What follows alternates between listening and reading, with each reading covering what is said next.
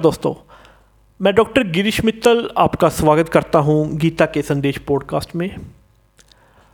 आज हम बात करेंगे गीता के संदेश के ग्यारहवें अध्याय, धर्म के अनुसार जीवन व्यवहार कर। गीता में धर्म के बहुत महत्व है। भगवान कृष्ण हमेशा धर्म के सही मार्ग पर चलने के लिए संदेश देते हैं। जब हम अपने जीवन में धर्म के अनुसार व्यवहार नहीं करते तो हम अपने आप को गलत जगह पर ले जाते हैं। धर्म के अनुसार जीवन, व्यवहार के लिए हमें अनुष्ठान की ज़रूरत है। गीता में अनुष्ठान बहुत महत्व है और ये एक ऐसा गुण है जो हमें धर्म के अनुसार जीवन व्यवहार करने में मदद करता है। जब हम अनुष्ठान एवं धर्म के अनुसार जीवन व्यवहार करते हैं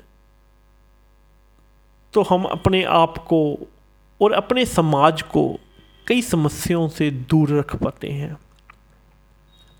यही वजह है कि गीता में हमें अनुष्ठान और धर्म के सही प्लान के संदेश दिया गया है। धर्म के अनुसार जीवन व्यवहार करने के लिए हमें कुछ मूल मंत्र को मानना चाहिए। गीता में बताया गया है कि जीवन के लक्ष्य परमात्मा के पास जाना है।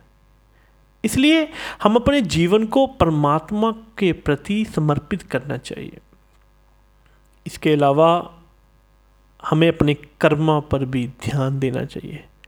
गीता में कहा गया है कि कर्मा ही हमारी प्रख करता है, इसलिए हमें अपने कर्म पर विशेष ध्यान देना चाहिए और उन्हें सत्य और नया के साथ करना चाहिए।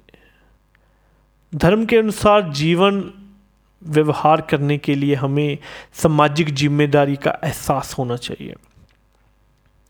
गीता में बताया गया है कि हमें सामाजिक जिम्मेदारियों का पलायन करना चाहिए और अपने समाज के साथ सहयोग रखना चाहिए। तो ये था गीता के संदेश का ज्ञानमा अध्याय धर्म के अनुसार जीवन व्यवहार के बारे में कुछ बातें।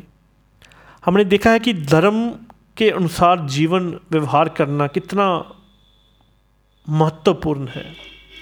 और इसके लिए हमें अनुष्ठान एवं सामाजिक जिम्मेदारियाँ का पालन करना बहुत ज़रूरी है। उम्मीद है कि आपको यह पॉडकास्ट पसंद आया होगा। हम अगली बार फिर से गीता के संदेश के नए एपिसोड के साथ हाजिर होंगे। धन्यवाद। जय श्री कृष्णा।